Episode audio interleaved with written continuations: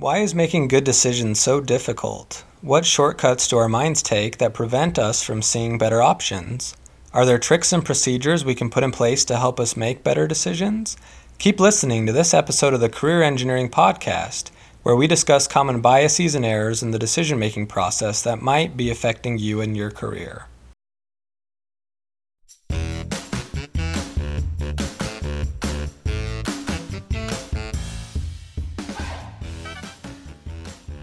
Hi there, we are Haley and Jordan Anderson, and this is the Career Engineering Podcast, where engineers help other engineers have better careers.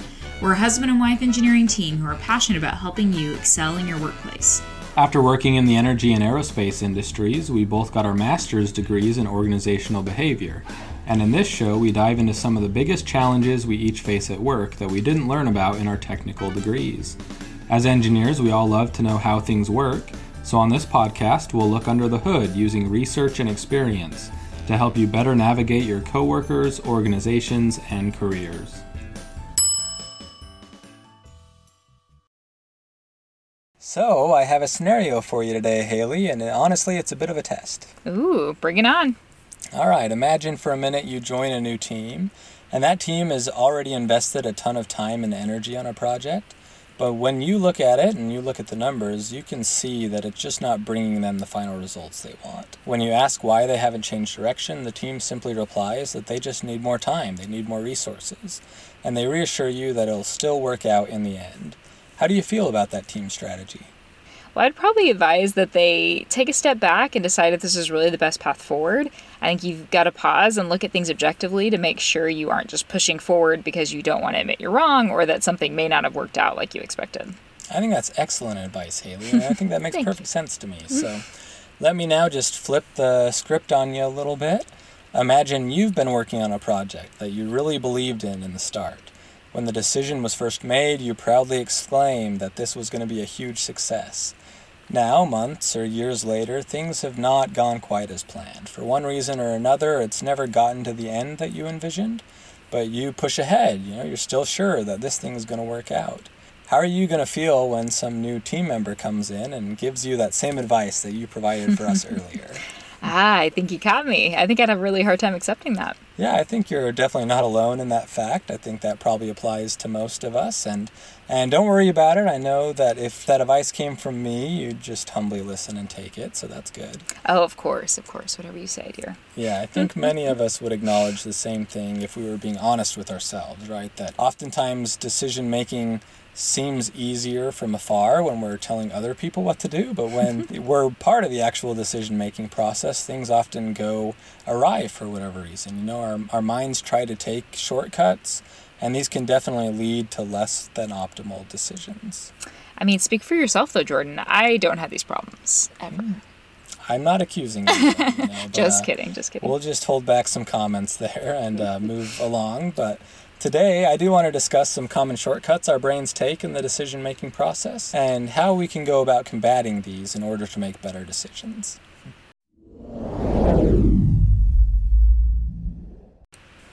So, Haley, what are some of these shortcuts we take that don't always work out for us?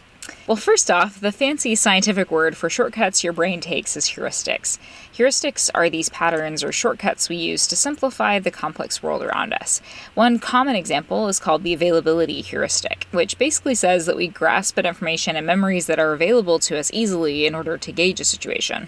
My favorite example of this heuristic comes from a study where they asked husbands and wives how much of the work they do for the family. Mm. Both said that they did most of the work, probably because they could only easily recall examples of themselves taking out the trash or doing dishes. But they really had a hard time recalling examples of the other person doing the same work. Mm.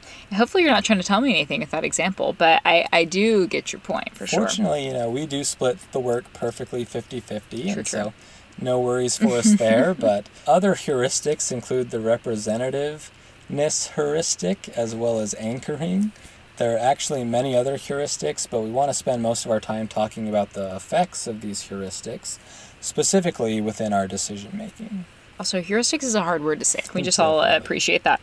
So, heuristics easily lead to biases in our decision making. And by biases, we essentially mean errors in our decision making uh, due to us leaning in a certain direction, so to speak. The research here is definitely really interesting, and each bias or heuristic deserves its own episode in the future. But for now, let's focus on a detailed list of potential biases or errors that we may come across in the workplace. Yeah, two researchers, Mellers and Locke, they uh, broke the decision making process into five steps. And their research did a really great job of illustrating different biases that, that can arise in each of these steps. Yeah, and this is another topic that we could spend a whole another episode on. Um, but I think starting with an overview of the biases will be really insightful.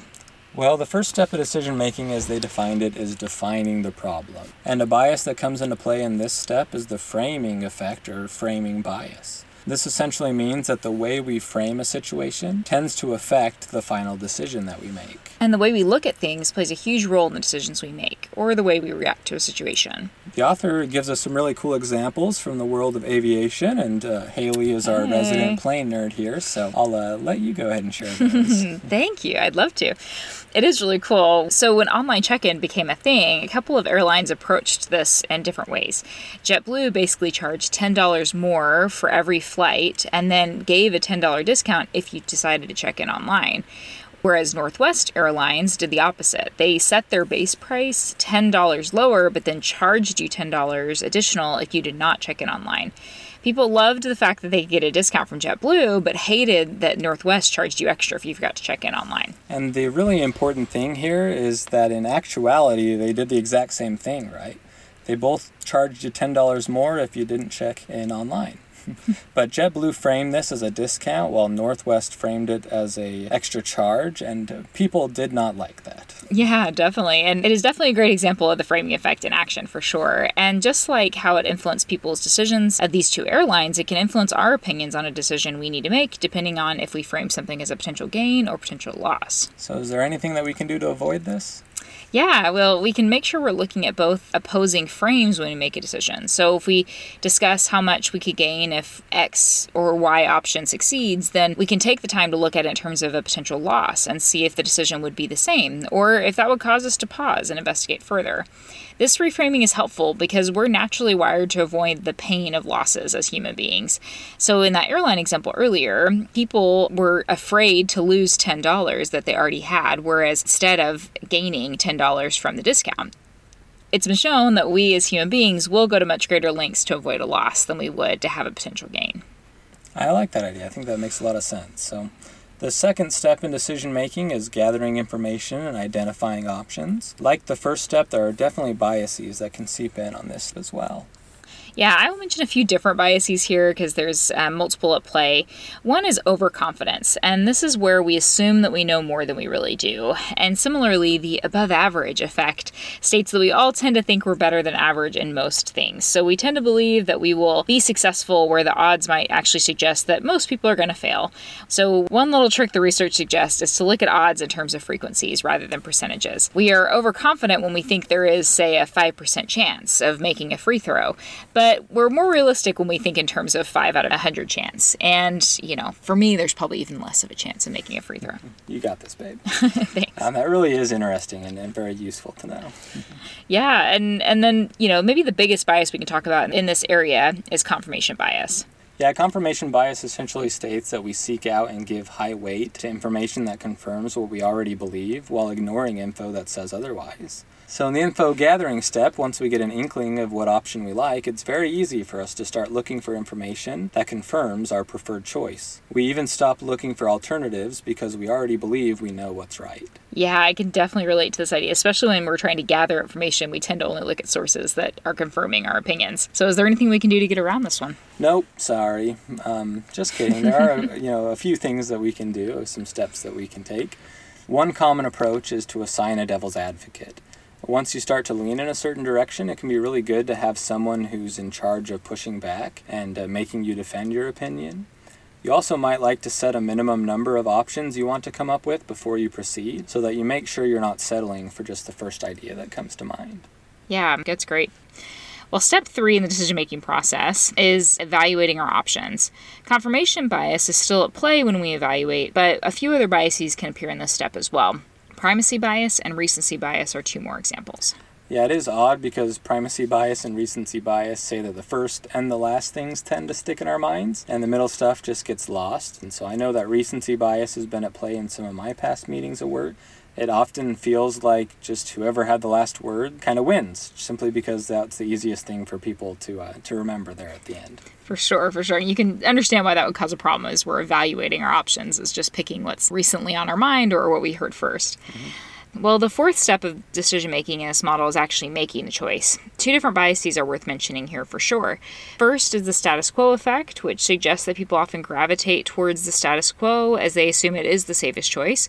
But of course, there's no real reason to assume why the status quo or the current way that things are is safest, but it's just easier not to change. Yeah, the paper from Mueller and Locke gave the example of a company offering a new insurance option to their employees. Few people switched to the new option since they were used to having a certain option, even though most of the new employees choosing insurance for the first time did prefer the more beneficial new option. Yeah, I think they summed up well the reason for our affinity for the status quo.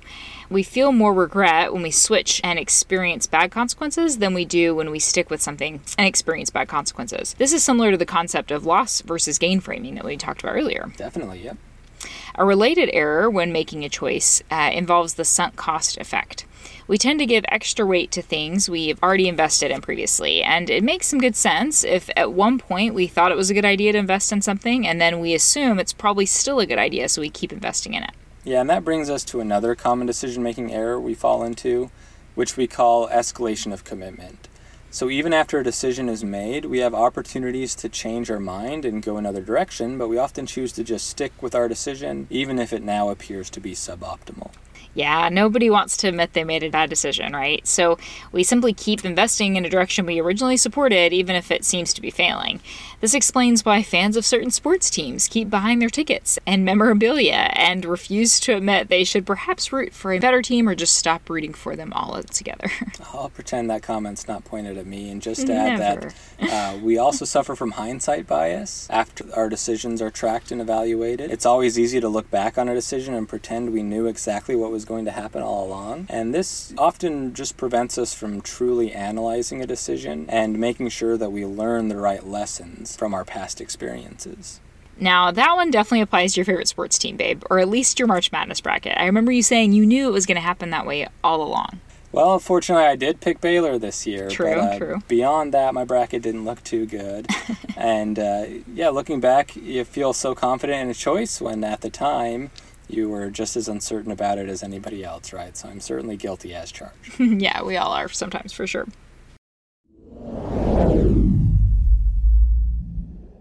Well, we covered quite a lot today, so how can we sum this all up? Well, first and foremost, heuristics are hard to say, but also little shortcuts our brains make to help us make decisions easier. Unfortunately, easier does not always mean better.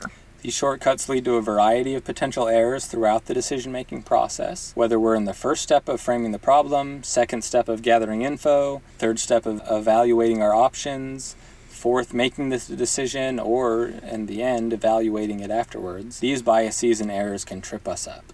These biases include the framing effect, confirmation bias, overconfidence, recency bias, the sunken cost effect, and hindsight bias, just to name a few.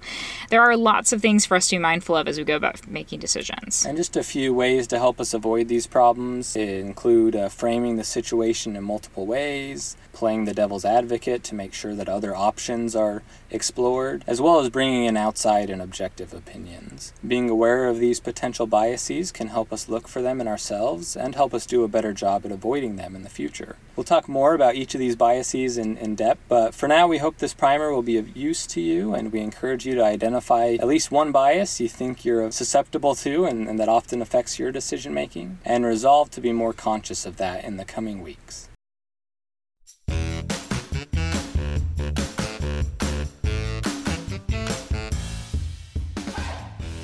What challenges are you facing at work or in your career? Do you like what you're hearing and want to add anything to the discussion? Be sure to hit subscribe on our podcast to keep the conversation going and let us know your thoughts by reaching out. Links to our social media channels and our email are included in the show notes.